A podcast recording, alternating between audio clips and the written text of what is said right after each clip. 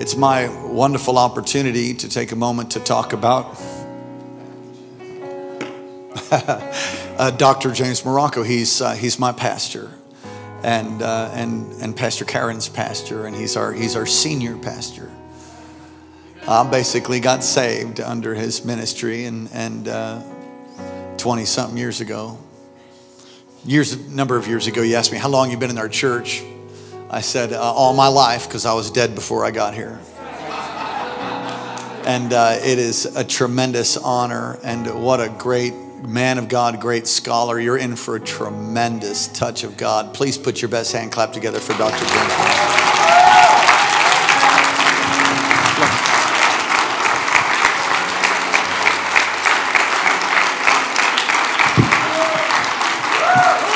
Well, give Jesus a big hand. Come on, let's praise him.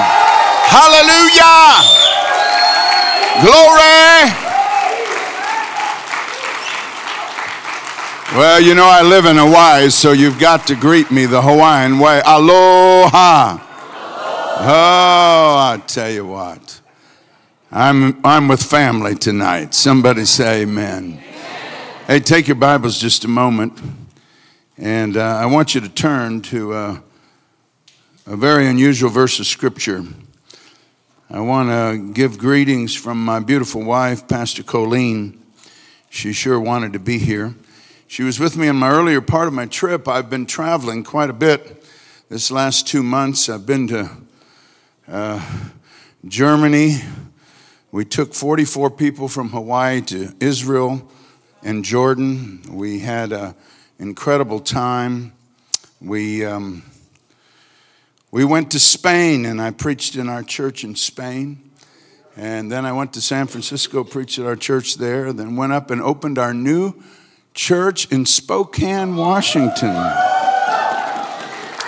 Everybody say, wow. wow. Then I get home just in time to get on a plane again and start traveling again. And We've been to Oklahoma and Arkansas and Texas and Oregon and Washington. Now I get to be with you.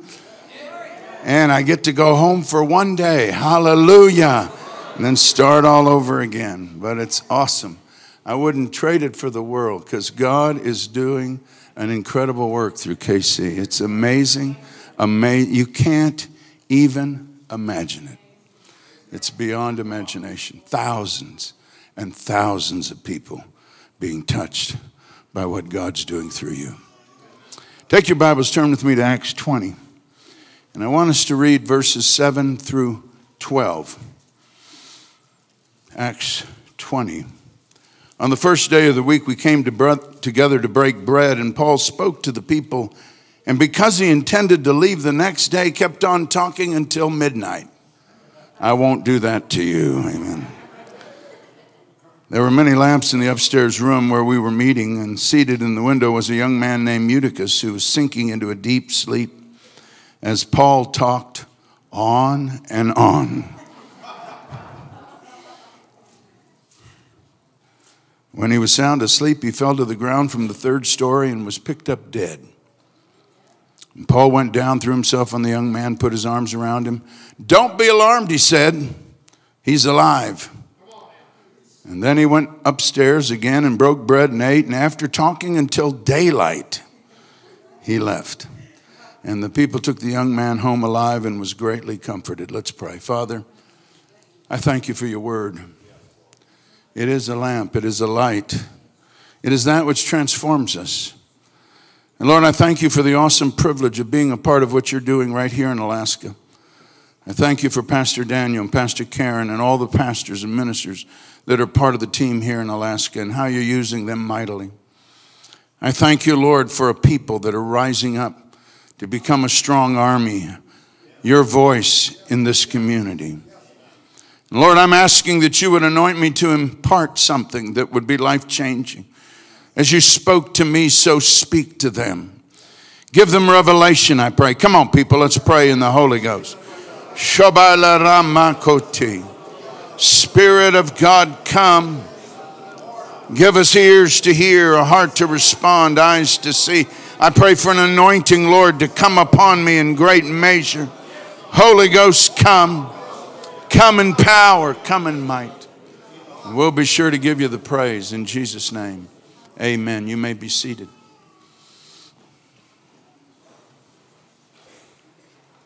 I was leaving Maui to travel on this trip, and the Holy Spirit nudged me.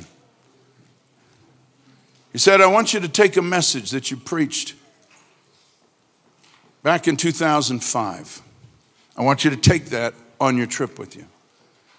Well, Pastor Daniel Bracken is a brilliant man. He keeps records of every message he preaches and other people preach, and, and he's, he's, he's brilliant. I'm just not that brilliant. And I can't remember one message from the next.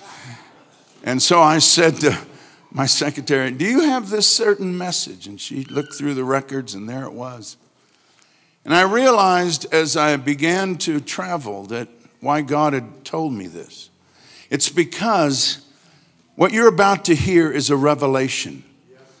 It's something God spoke to me 12 to 13 years ago that put a dent, a, a uh, how can I say it? Put a put a, a, a deep conviction in my life concerning what we as the people of God must do in order to fulfill the purpose and plan of God. You see, all of you have an enemy, whether you know it or not. That enemy is the devil, and he works in your fallen human nature, and he attempts to derail you from what God has for you. And in order to break that derailment, you need revelation from God. And this passage became a point of revelation that was transformational for me. I want to share it with you tonight. When you look at this particular text, you'll note that Paul is on his final missionary journey. He is fully aware that when he gets to Jerusalem, because the Holy Spirit everywhere he's gone has been telling him, this is going to happen. You're going to become a prisoner, you're going to have problems.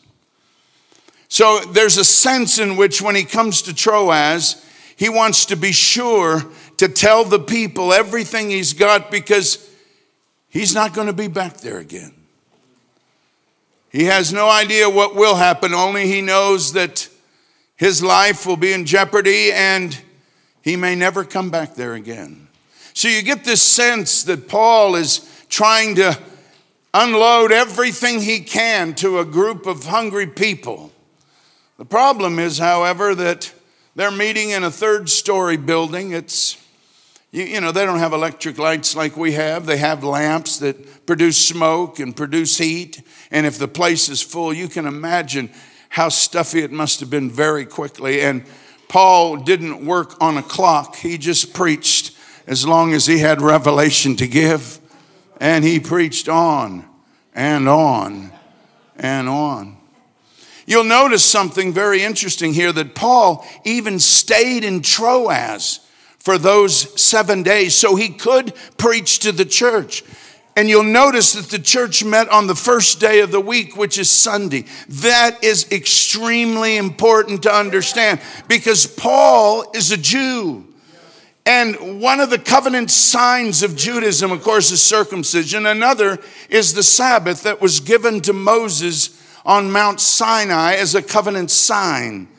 But Paul understood something. All of the covenant signs were fulfilled in Christ. He understood something that the law itself was fulfilled in Christ. And when Christ rose from the dead, the dead, a new day had dawned. And Sunday became the day of resurrection and the day where the people of God gathered to worship because the Sabbath was fulfilled in Christ. He is our rest. So he waits an entire week just to be able to have this time with the church. He's preaching away. It's hot, it's difficult, and a young man sitting by a window falls fast asleep. And out the window he goes, three stories down, he's dead. Wow. And you look at that story and you go, whoa, whoa, uh, that's really tragic. Whose fault is this? Well, now, if this happened today, I'm going to guarantee you there'd be lawsuits. How many know what I'm talking about? Somebody would sue the preacher.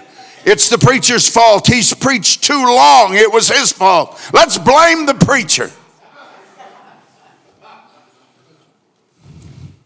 Somebody would have said, No, no, no, no, wait a minute. It's not the preacher's fault. It's that young man's fault. How dare he fall asleep when Paul the apostle is preaching? How horrible is that? He got what he deserved.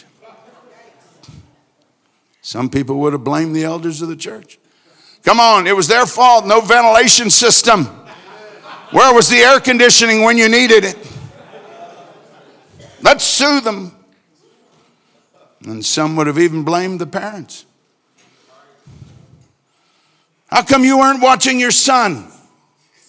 It's your fault. And when I read this text, these thoughts began to flood my mind, and I thought, my, that's exactly the way it would have been today. And then it hit me. God gave me a revelation. And here was the revelation stop blaming and raise the dead. Somebody say that with me. Stop blaming and raise the dead. Now say it like you mean it. Stop blaming and raise the dead. Some people never solve their problems because they're always blaming others. Instead, God wants to see, wants us to see that our problems is an opportunity for God to do a miracle. Somebody say amen. I looked at this text, I said, Oh God. How do I stop blaming and raise the dead? And he showed me that out of the actions of the Apostle Paul, we see a pattern that if we grab onto it, it'll change our lives. Here's the first thing you'll notice that Paul went down, threw himself on the young man, put his arms around him. He embraced the problem. Turn to your neighbor and say, He embraced the problem. He didn't ignore it. He didn't say, oh, it really didn't happen. We have people saying stuff that's absolutely stupid. Things do happen. We must face our problems. But he didn't just face his problems, he believed something. He believed that God had the power to change things because he'd done it before. Elijah raised the dead, Elisha raised the dead. Jesus raised a widow's son, Jairus' daughter, and, and raised himself from the grave. Peter raised Dorcas. And Paul, I believe, was raised from the dead in, in, the book of Acts, Acts 14, when they stoned him there in Lystra and he went into the third heaven. Says the church gathered around him and he got up. But if we're going to believe God for the miracle, if we're going to embrace the problem, we better do things God's way. And you'll notice what Paul did. He stretched himself out on that young man. Now, that wasn't by accident. He understood that's what Elijah did. He understood that was what Elisha did. He was attempting to do things God's way.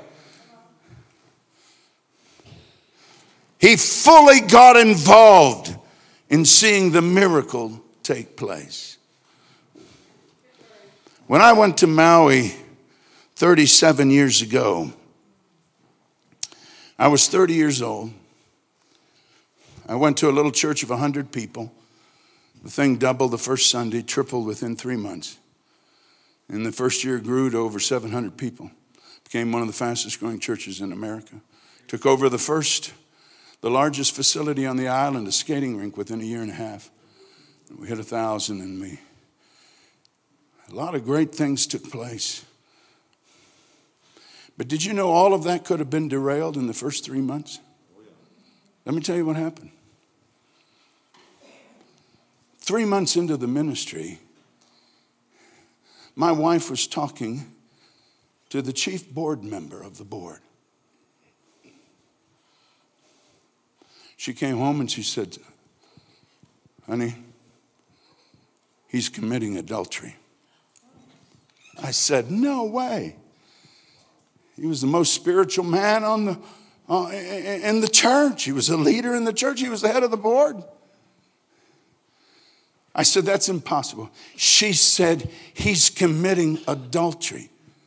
I said, How do you know that? I just know that.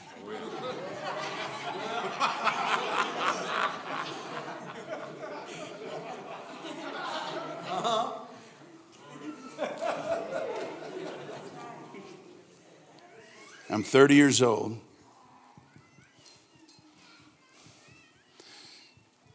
He has more influence in the church than I do. I've been there three months. I'll never forget. Standing outside praying one evening by my home, I said, God, if this is it, and this whole thing explodes, I'm going to do it your way. I'm going to face this thing. I'm not going to run from it. I'm not going to ignore it. I'm going to face it. So I confronted him. And I said, uh, My wife says you're committing adultery. Is that true? He said, Yeah, I am. I said, You got to stop and repent. He said, I'm not going to.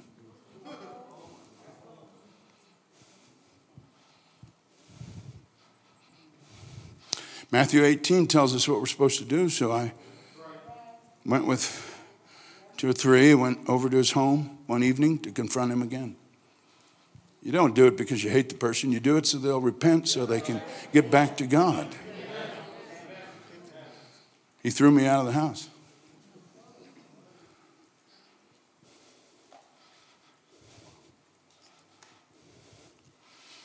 So I gathered my board together. I told him exactly what was going on, and I said, The Bible tells us in 1 Corinthians 5 that we are, turn, return, we are to turn some man like this over to the devil for the destruction of his flesh. I had never done that in my life. I didn't even know how to do it, and nobody's ever written a book on it.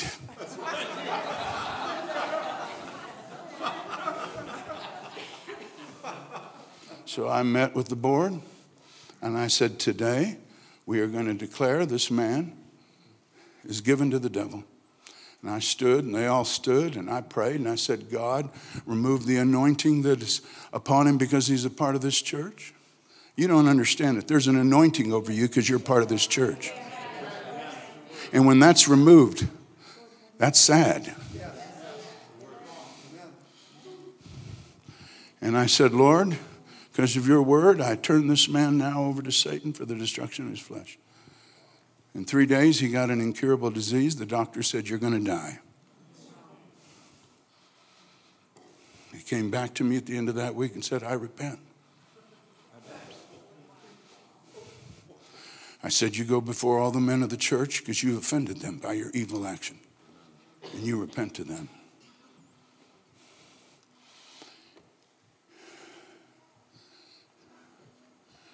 There's times you just have to face things. The end result of that confrontation was that man repented. Later on in his life, he f- fell into the same thing. Seems like the devil loves to keep a hook in people. But did you know his wife stayed in the church and his family? She, God brought to her a wonderful man, and they've been married now for over 30 years. And, and just God turned it into a miracle. But a young preacher, 30 years old, had to put his ministry on the line to do what was right. You don't run from your problems because they'll always be there if you do. You smack them upside the head. Oh, good, and I get to smack my husband now. I'm going to get him.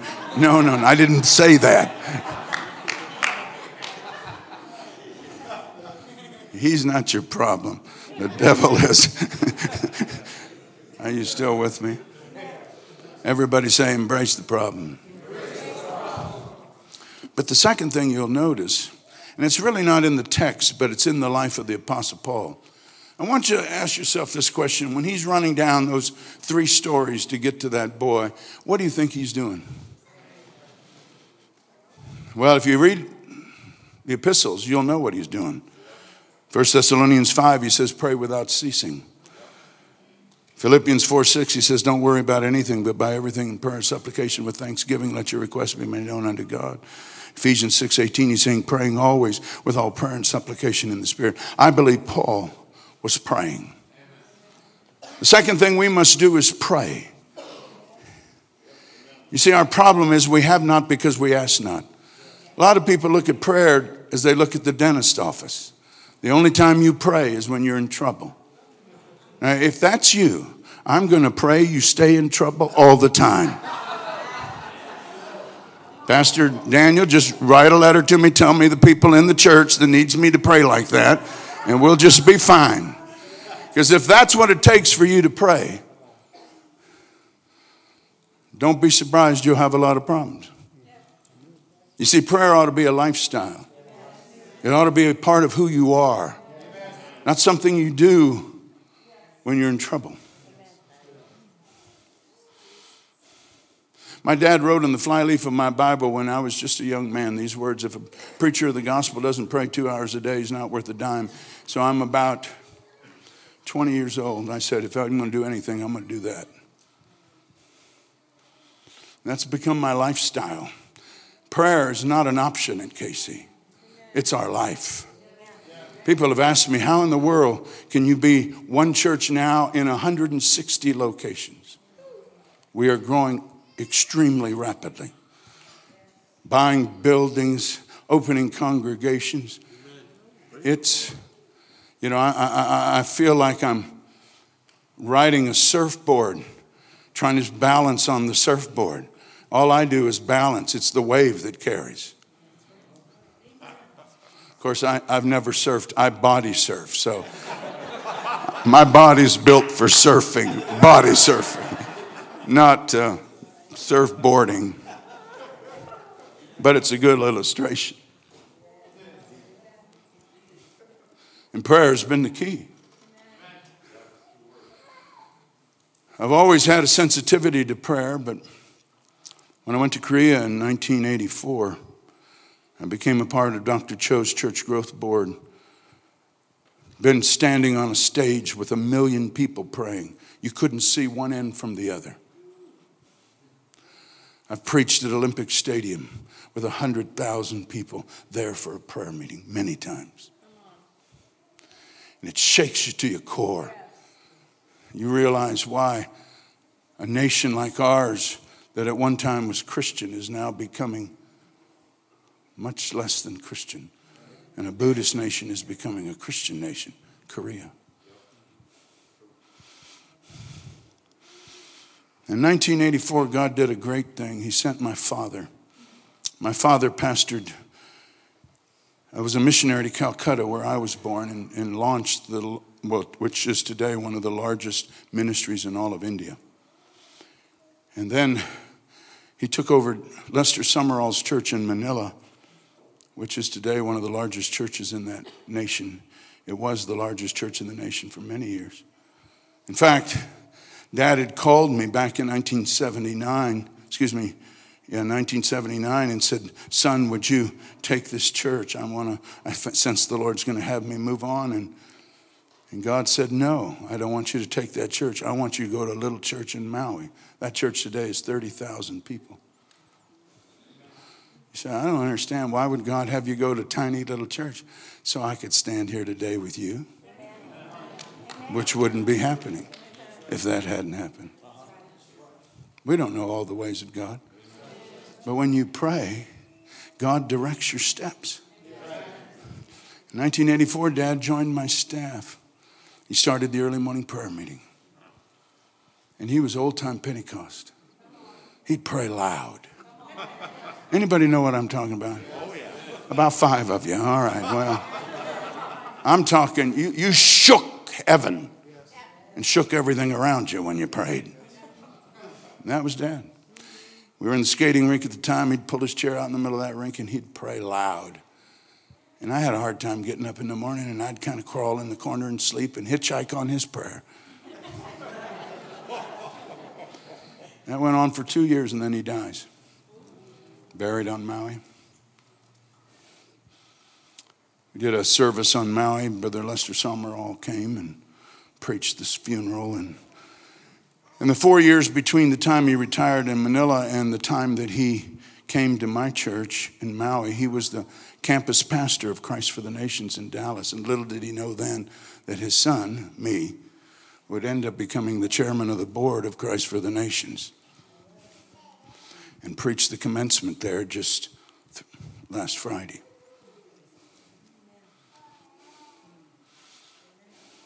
We were having a service, and I've told this story many times, but it was so moving to me. We were having a service in Dallas for him, and I visited a friend of mine who pastored at that time one of the largest churches in Dallas. I was sitting to the far right over there, just minding my own business, listening to the message, and he stops the message and he comes behind me and he prophesies. He says, A double anointing is coming on you that was on your dad. I didn't feel anything. I said, That's cool. I don't even know what, I don't even know what that is. I was about ready to find out. My first day back to Maui, the first day, at four in the morning, something happened that shook me. My eyes opened. That was a miracle. It was a miracle. 4 4:30. And from 1986 till today. That's what happens at that time. And I'm at the early morning prayer meeting. If I'm not in Kahului, I'm in Makawao. Only time I don't go, go to the prayer meeting is when I get up that early and my wife gets up and says, You ain't going. You stay in bed, you're sick, and you're not going. It's a command from the Lord. I said, Okay. All right. Other than that, I'm there. It's been the very thing that's kept us alive. Please, friends, don't, don't, don't, don't, don't just ignore the importance of a lifestyle of prayer. I'm not talking just praying when you get in problems. I'm talking a lifestyle. It's, it's the way you live. Let me tell you how powerful this is. The deep, one of the deep concerns on me is, is what's happening here in Alaska.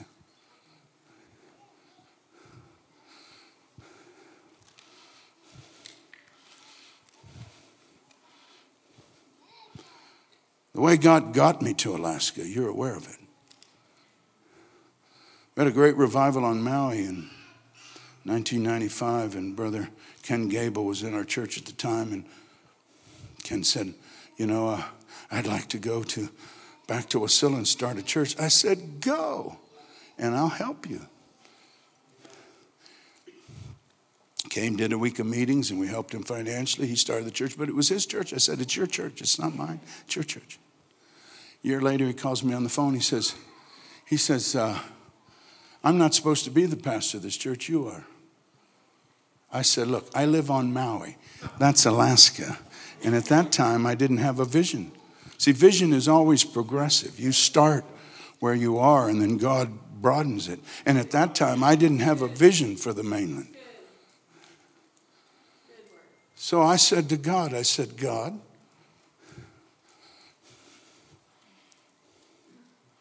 you want me to pastor in Alaska? I said, if you do, when I'd been here a week, I saw an 18 acre piece of property with a barn and a house on it. And I said to Ken, I said, Ken, try to buy that property. Well, he never could be able to. So in prayer, I said, God, if you want me in Alaska, I want that property. That property became available to us on an agreement of sale. That meant the owner was going to finance it. And we bought it, I think, for something like 700, uh, 750000 I put the church in the barn, put Pastor Ken in the house, and I became the pastor of Alaska. Time goes by. We're building a shopping, we're, we're, we're, we're remodeling a large facility in a shopping center in Honolulu. And the Lord speaks to me, He said, Buy a church. This is what we bought. Sell the property, use part of the money for, for helping Honolulu. Well, we were able to sell it for $3 million. God gave me two and a quarter million dollars. Amen. This church was bought. Pastor Daniel came up. Now we're, now we're just going like gangbusters and we're in multiple services. And about two or three years ago, I said to him, I said, you know, the church isn't big enough for what God's going to do. We've got to find something bigger. And he said, Look, I said, Why don't you go look at that property we once owned, see if it's for sale? He called, it was $4 million. Time went by, couldn't get it out of my heart. And God had a way to do it. He, he put it in the heart of this young man, Danny. They'd gone to a movie, and Danny said, Dad, we've got to go see that property Pastor Marocco told you about. And he wouldn't shut up.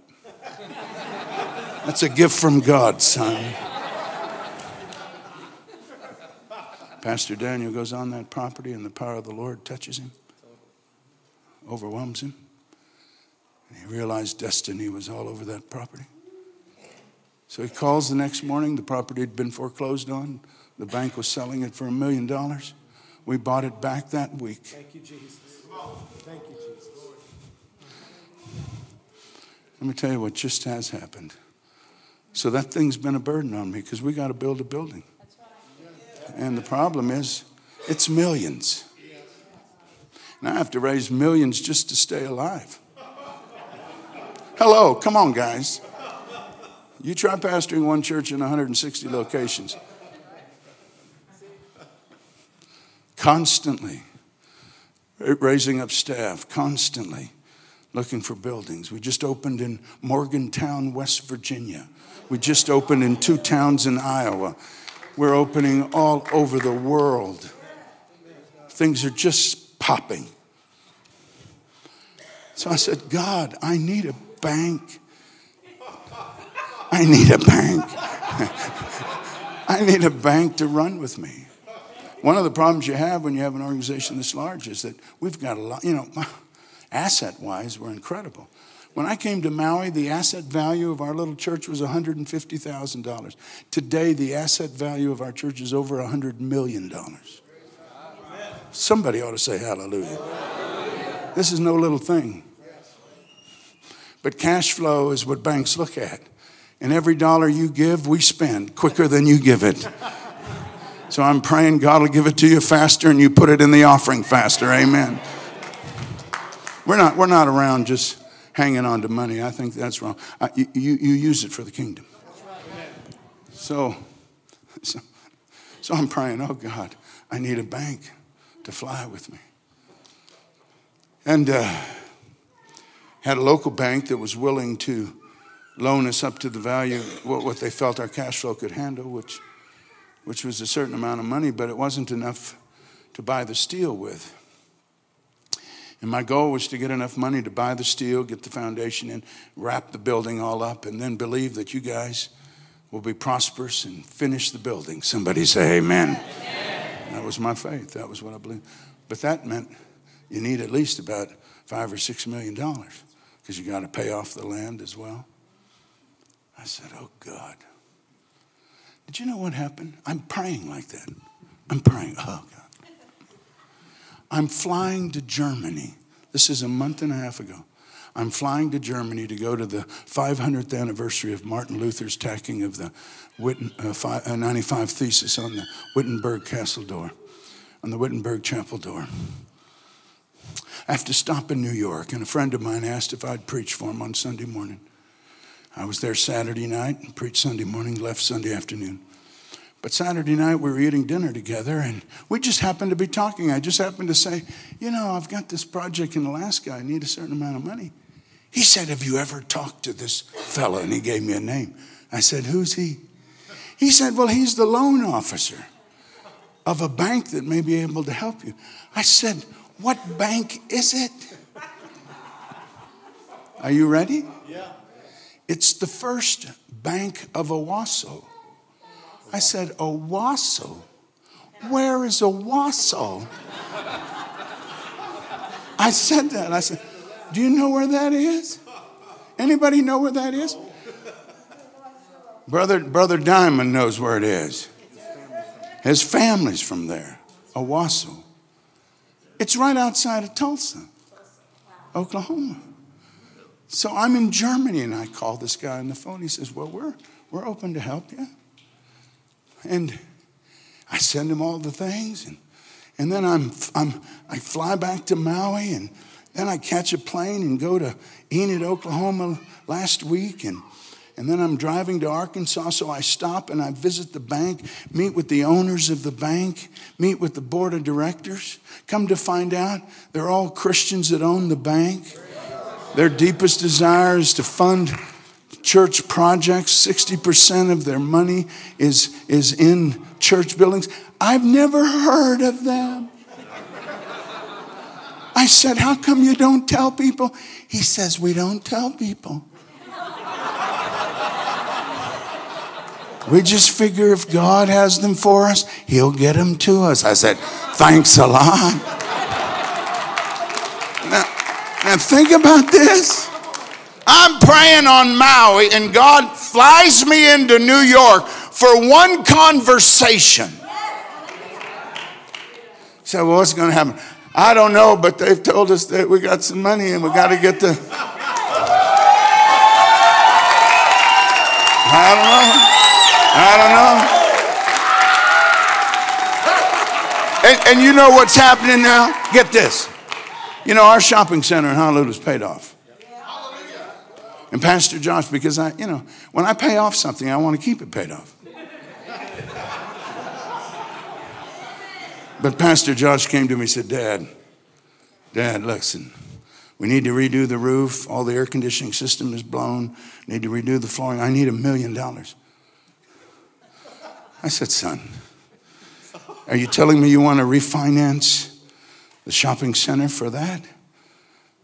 He said, Yeah. And I, he said, Well, why don't we, why don't we include Alaska as well?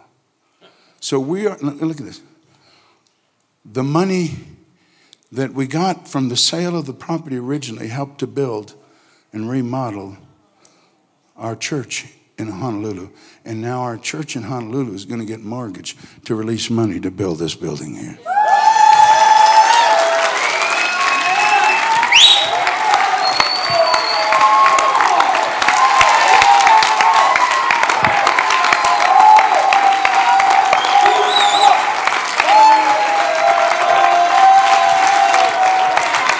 Give and it shall be given you. Press down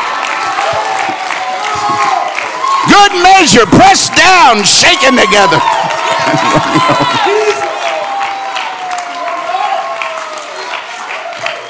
oh. So you pray this will all go through.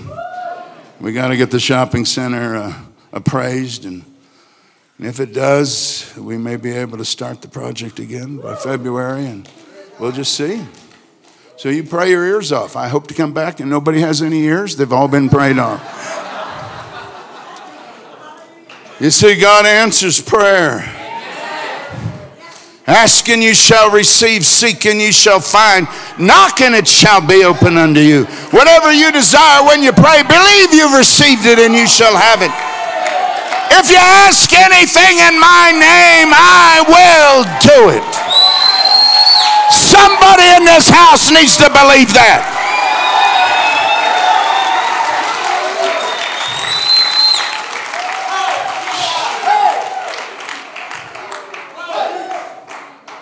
You have no idea what God wants to do, but when you pray,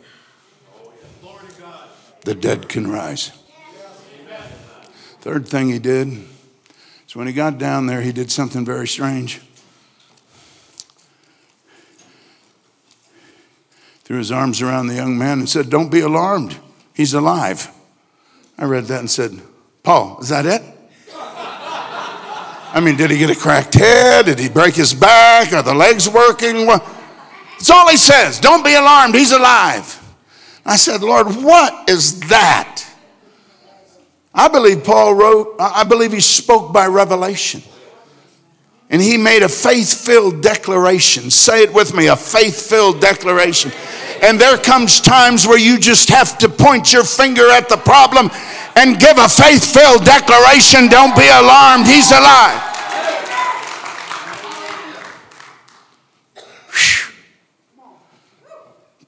Don't keep focusing on your failures.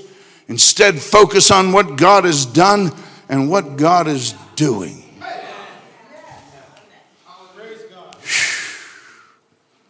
So oftentimes, problem, that rejection, that frustration, that thing that didn't go right, and we're blaming so and so and so and so. Some of us end up blaming ourselves for the rest of our lives. If I could have only made the right decision. Stop it! You're not dead yet. God can turn things for good even in spite of your stupidity. But if you keep looking at the problem and blaming this and blaming that and blaming yourself, you will never have your miracle. You speak faith filled declarations. You declare he's alive. And finally, Paul goes up and he continues to preach till morning. And the Lord spoke to me and said, Keep on ministering. Paul, you continued to preach. Some people get hurt or they felt failure they never get back to ministering. No, we must do whatever we need to do in order to fulfill God's plan in our lives. And it may not be what we were doing, but that doesn't keep us from not ministering. Everybody needs help. There have been those who have failed morally and they, you know, they disqualify themselves from being able to do certain things. I understand that. But that doesn't mean they can't be used by God. They could be the greatest prayer warrior the world has ever seen. They could be people that serve with their hair on fire, as Pastor Kirsten says. They could be people that could do great things for God, but they allow the enemy to constantly berate them because they blew it. Are you hearing me here today? I'm absolutely convinced of something. That if everyone in this house became what God called you to be, Alaska would be saved. But the enemy tries to put failure. You know, I read a book just recently of a man who went to a city and failed horribly in planning a church. Failed, young man. And he failed horribly. And God called him to another city. And he planted a church there. That church is now touching the entire nation. You see, he didn't allow the failure to limit what God could do because God can raise the dead. Are you still with me here today? So embrace your problem, face it. Pray. Do faith filled declarations and keep on doing what God's called you to do. And you say, Well, Pastor, what's going to happen? I'll tell you what's going to happen. You're going to have miracles after miracles after miracles. As long as you still keep blaming, the problem will be there.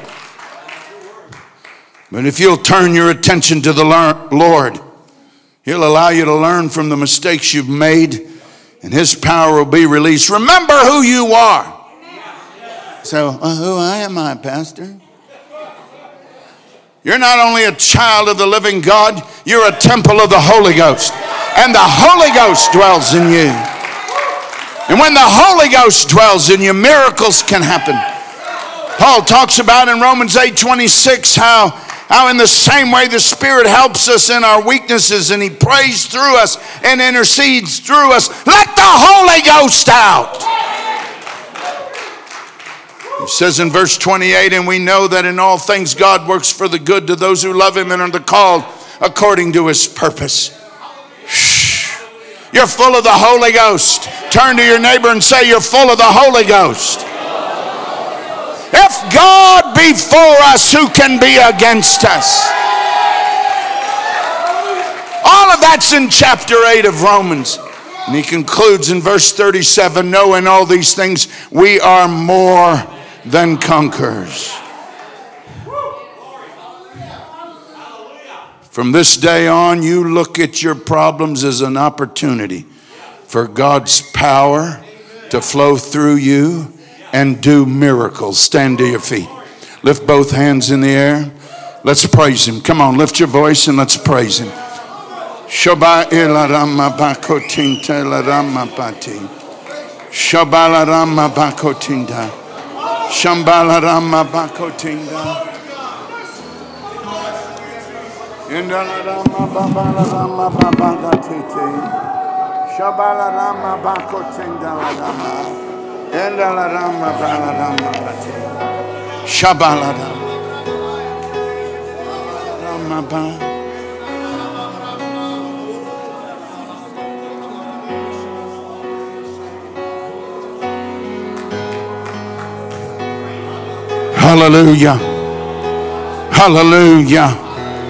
Hallelujah.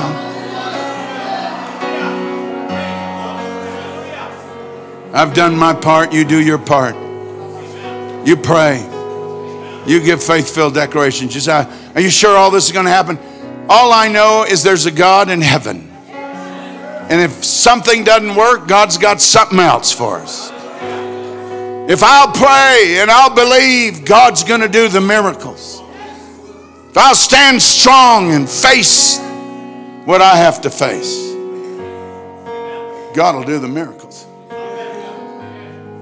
There's some here tonight that you've faced difficulties and you've faced problems. It's not that you don't believe God, you do. But for some reason, that problem has become a wall that has tried to rob you of faith, tried to rob you of joy. It may be in a relationship, it may be in a business, it may be something that's happened in your past, or some confusion as I don't know what to do. But I'm here to tell you that in one moment's time, God can give you revelation. He can show you the way through. You say, Pastor, you're talking about me, and I'm believing God. I'm believing God for a miracle in my situation. If that be you, lift your hand in the air. I'm going to pray for you. Spirit of the living God, I'm asking you to come. I'm asking you to come in power and in might. I break off the power of the evil one that's trying to bring confusion and bondage, and I declare, I declare the dead will rise. I declare life will flow. I declare healing is the children's bread. And I declare you're going to do great and mighty things through this house and through each one whose hand is raised. You're going to turn it to good. You're going to turn it to good. You're going to turn it to good. I declare it tonight. Come on, pray in the Holy Ghost. Shabala Rama Bakotete. Shabala Rama Batete.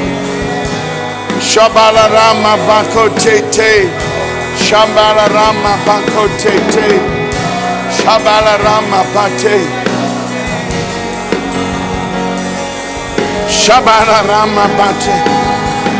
God's healing somebody right now. You felt like somebody hit you in the stomach. The pain is right here in your lower abdomen area. Where are you? Come quickly. Quickly come. The power of God's present to heal. Shabbat. Lift your hands in the air, honey. Need ushers quickly come. Shabbat. Ah, telaramapate. Shabbat. Shabbat te te telaramapa. It's a very strange condition. Is there someone else? Come here, honey. Come here quickly. Shabbat te te. Ah, telaramapate. Oh. It's a very strange condition. I don't know how I can describe it, but I'll describe it what the Spirit said. It's like you're jittery. It's like some, it's, I think it's a nerve problem of some kind or, or a reaction to something you eat. I don't know what it is, but it, it's just that you get like this. And, and it's almost kind of like a panic. Where are you? Quickly come, honey. Are you standing here for something? What is it? Lift your hands. The power of God's coming on you.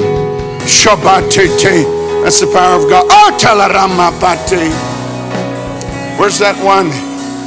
I think it's a nerve thing. I don't know. Uh, and uh, I'll just speak it out what I saw. Shaba, where are you? Is that you, honey? Lift your hands in the air. Power of God's coming on you. Shaba teteto. Oh, oh, In the name of Jesus, I speak to these nerves and I command you to be at peace now. In Jesus' name, rest will come to you. Healing is flowing in your body. Panic go. In Jesus' name. Jesus' name. Sunday night I was preaching in Fort Worth. Power of God came like He's coming now. He's reminded me that I need to do the same thing. I said, There are people here that are having a hard time sleeping. They're, they can't rest at night. A lady came forward. I laid my hands on her, and today, when I called back just to see how things were doing, one of the pastors who answered the phone said, Pastor, that lady who came forward was my sister in law, and God healed her. For three nights now, she's had perfect sleep. She's never had that for years. Hallelujah. God's doing it again. If that be you, just step in the aisle. Quickly, quickly come. Come. Come. Come on up here. Come on up here. If it's you, come on up here. Just come on up here. God's going to give you rest. He gives rest to his servants that he loves. Quickly come. Quickly come. That's good. Just stand there, honey. Power of God's going to hit you. Just lift your hands in the air. Now I bind the dreams that at times come to you and cause your frustration and fear. I break it now in the name of Jesus, and I command foul everything, take your hands off. And I speak a healing over her blood system. Shabalarama every part of her body. And then, Lord, she will have rest. You will give her rest. Shabbat. People pray in the Holy Ghost. Come on now. Come on, just pray in the Holy Ghost. Shabalarama bakotete. Shabalarama. Jesus, touch him. Shabalarama pa. His mind would stop racing. And then, Lord, you would do a marvelous work. Shabalarama pati. Shabalarama. Pastor Daniel, you and your team come, lay hands on people. Power of God's present to heal. Come on. Pastor Karen, come on. Shabalarama batiti. Power of God's present to heal. Ah, ah, You foul thing, take your hands off of her now. Break your hold. You will not afflict her anymore. Your power is broken by the blood of the Lamb. Shabati. Healing flow. In the name of the Lord. In the name of the Lord, be healed. In the name of the Lord, be healed. Shabalarama, rest to the weary, Lord. You are a rest. You are rest. You are rest. Shabalarama, people pray in the Holy Ghost. Shabalarama Pati. Where's that person who's been having tremendous pain in the very lower part of your back? Where are you? Come here, honey. Come here. You're getting a double portion tonight. Shabbat. Oh, talarama. Oh, oh te. Te. Pain go now. Shabbat. There's more. There's more than one. Shabbat. Te, te. Shabbalarama. Be healed in Jesus' name. Who else is there? Come here. Come here. Is that you? Shabbat. Te, te. Alamati. Back. Be healed now. Pain completely go. Break the hold. Shabbatiti. Hallelujah. Someone else? Come here, honey. Lift your hands in the air. Power of God's on you the moment you stood there. Holy Ghost, come. Oh my, that's the power of God, honey. That's God's power just washing over you. There's a warmth that's going straight down your back. Healing power of the Lord is present. Overwhelm her right now. Touch her. Now, be healed in Jesus'. Shabbat. Want everyone in the house, if you have an infirmity, you put your hand where that infirmity is. Power of God's present to heal. Shabbat. Spirit of God, I'm asking you now to come in power and in might. Heal We lay hands on the sick. We lay hands on ourselves in declaration that you are our healer. And I declare, be healed in Jesus' name. Be healed in Jesus' name. Ah, my Jesus.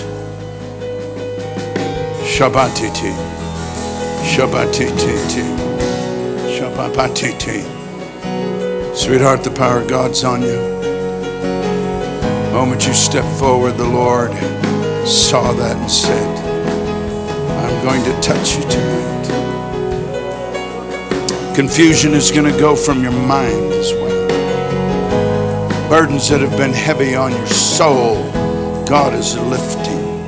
Shabbatiti. You're going to have clarity to know what to do and how to do it. There will be a peace that passes understanding that will come upon you. Shabbati, Shabbatiti, Shabbalarama Batiti, Shabbalarama Papati, Shabbatiti, Shabbatiti, Shabbatiti. Rise up, man of God. Rise up, man of God. Shabbatiti. Shabbat.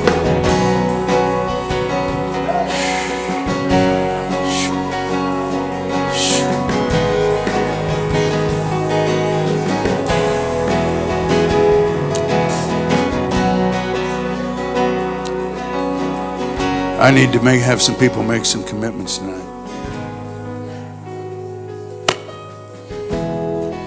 We face the most crucial moment in the history of this church. We're a great church here, there's no question. And God has graced this church. He's brought people like you in this house. He's filled you overflowing the Spirit, and you're a great people. But He weeps over the state. He's looking for a people that will rise up and say, We'll be the people you can use. These next six months, I'm going to ask you to make commitments to pray like you've never made before. When you drive around that property, make faith filled declarations. Please, please. And don't let anything in your life rob you of the miracles God has for you. And together, whew, it'll be fun to see what God does. I want you to be seated for just a moment. I want to ask you to do something with me. At every banquet, at every service I've been at, I've received a special offering. It doesn't go to me, it goes right into this church. But I end up giving in every offering. And on Sunday, I was preaching for a friend of mine in Fort Worth, a great church, and felt led to receive an offering for the church. Oftentimes, you have a guest speaker, and it's right to have the offering go to the guest speaker. But I told the pastor, look, I, I'm going to preach on the five, sevenfold blessing that comes with giving. And I'm never going to preach on giving and take an offering for myself. That's not right. So, some take an offering for the church. So, at the end of the service, I received an offering for the church. And it was really kind of funny because I said to the Lord, Lord, what do you want me to give? And the day before, my wife, you know, she went to Dallas with me, and she went to Dallas so she could go shopping. Now, I know other women don't do that, but my wife did. There's a store there called Cato's and some other store, and they re- she really likes that. So, so she's, I'm buying all my Christmas shopping. So Saturday night, when I came back from the board meeting that I was at most of the day, she'd had all these gifts. I said, How much money did you spend? Oh, I had some good deals. That's not what I asked.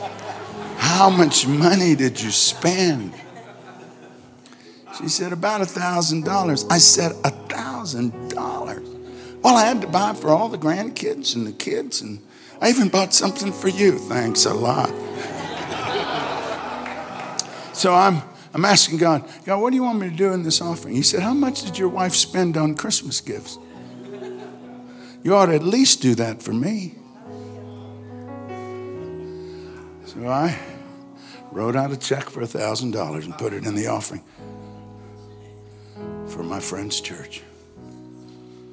I don't know what God's going to speak to you to give tonight, I'm going to tell you where it's going. It's going right here to touch Alaska with the gospel. And I know the needs here.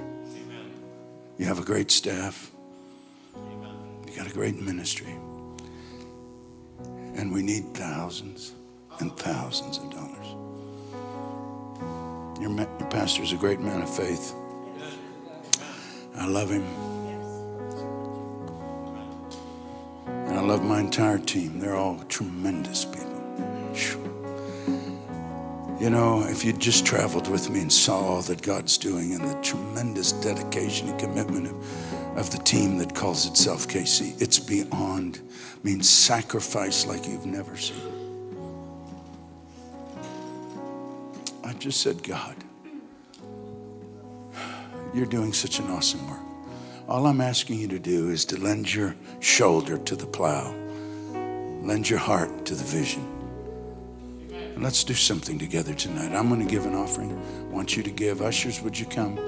And I want everybody to take an envelope, no matter what you give, just give something. And here's what I'm going to ask you to do just come and put the buckets up here in the front. I'm going to ask you just to put it in the bucket. And we're going to just worship for a while because offering, listen, giving is an act of worship. You know that, don't you? You know that, don't you? So everybody takes something. And whatever God speaks to you, you give that. Amen. I'm going to I'm going to get my uh, purse out. Have my purse. I need an offering envelope, please. And uh, and when you're ready to give, just come on up. And ushers, where's where's the buckets, ushers? Ushers, is there buckets?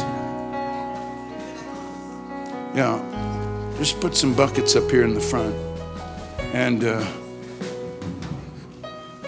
this is my purse. Huh?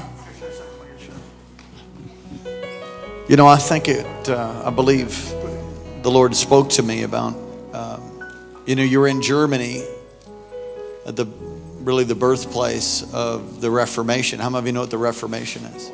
If, the, if there was no Reformation, we wouldn't be here right now.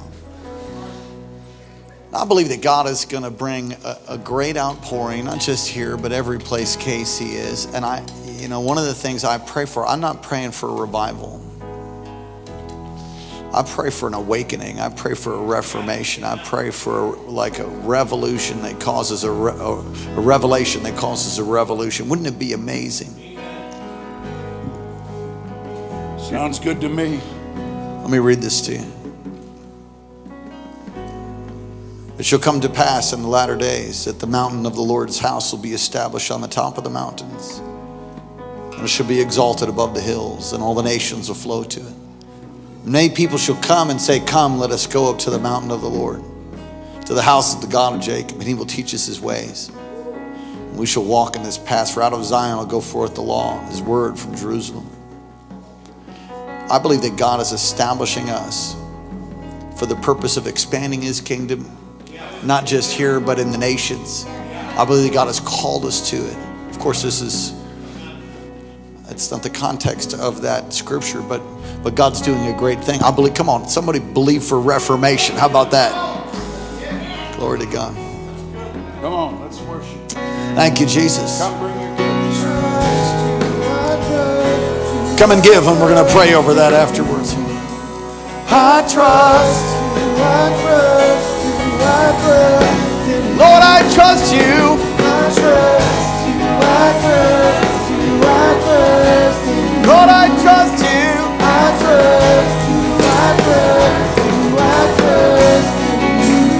Come on.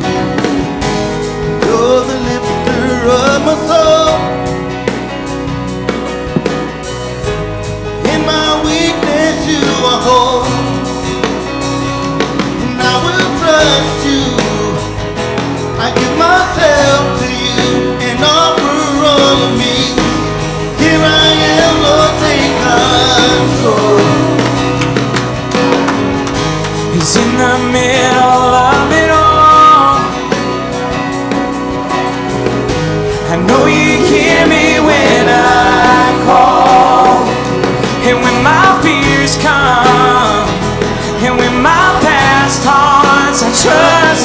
the same. On this walk I will remain. Cause I trust you, I trust you, I trust in you. Cause I trust you, I trust you, I trust in you. Cause I trust you, I trust you, I trust in you. Trust in you. Everywhere you go, I'll follow. Everywhere you go, I'll follow. Oh, come on, let's praise. Everywhere you go, I'll follow you.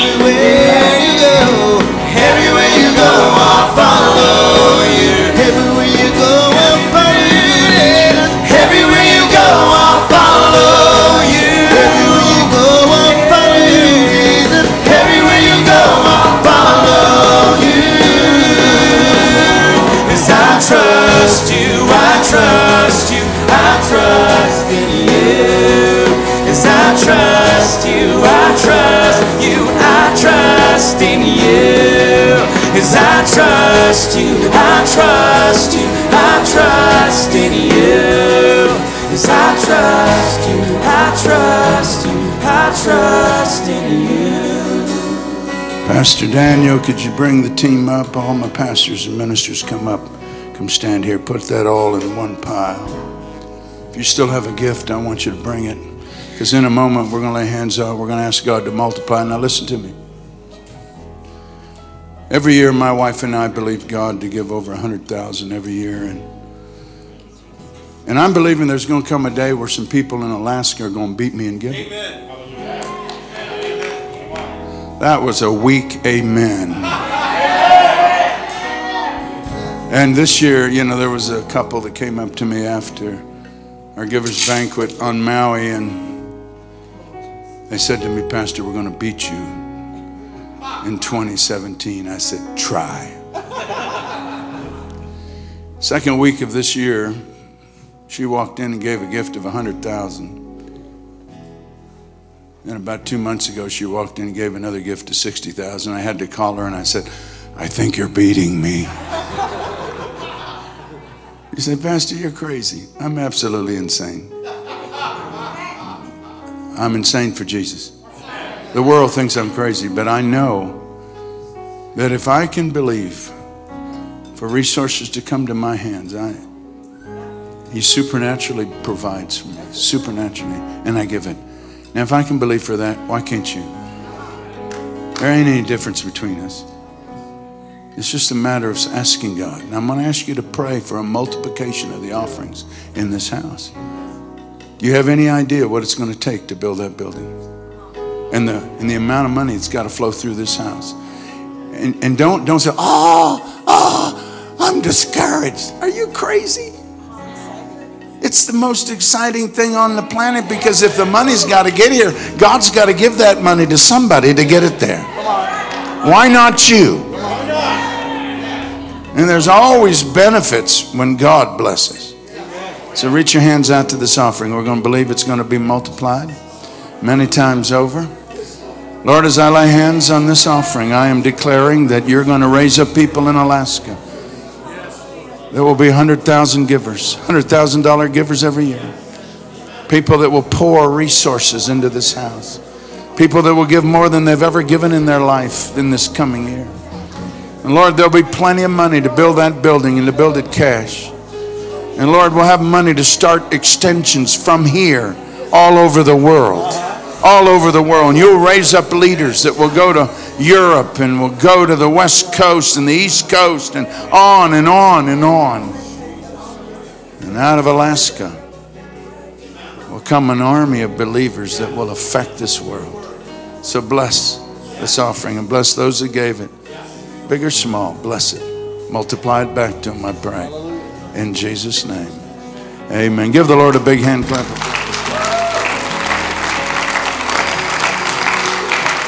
Before we close our service with every head bowed, every eye closed, if you're here, perhaps online with us tonight, We want to be sure that you're on your way to heaven. God forbid that was, this would be the last day that you live, but we're all going to die. When we die, you will face either eternal damnation or heaven, and that's dependent upon whether you've repented and believed on Jesus or not. Damnation for those who have not, salvation and heaven for those who have. There really is a hell to shun and a heaven to gain. Every head bowed, every eye closed, those online, those here under the sound of my voice. If that's you, you want to give your heart to Jesus for the first time, or you want to make a recommitment to Him all across this place, you say, That's me, Pastor. Or maybe you, need to recommit because you drifted. Want to give your heart to Jesus, want to recommit, you've drifted away. Or maybe you just want to be sure because the devil lies to you. If that's you, would you slip your hand up right now? You want to get right with God? God bless you all the way in the back. God bless you. Thank you for your honesty. I see that hand. God bless you. God bless you. God bless you, son. God bless you. I see that hand. Thank you for your honesty over on this side. God bless you. Wonderful. Let's pray this prayer. Come on, pray with me right out loud. Say, Dear Heavenly Father, thank you for sending your son Jesus to die on a cross for my sin and to rise again from the grave for me. Forgive me, wash me, cleanse me and come into my heart. Be my Lord. Be my Savior. I repent for all of my wrongs. Thank you for loving me. Thank you for hearing my prayer.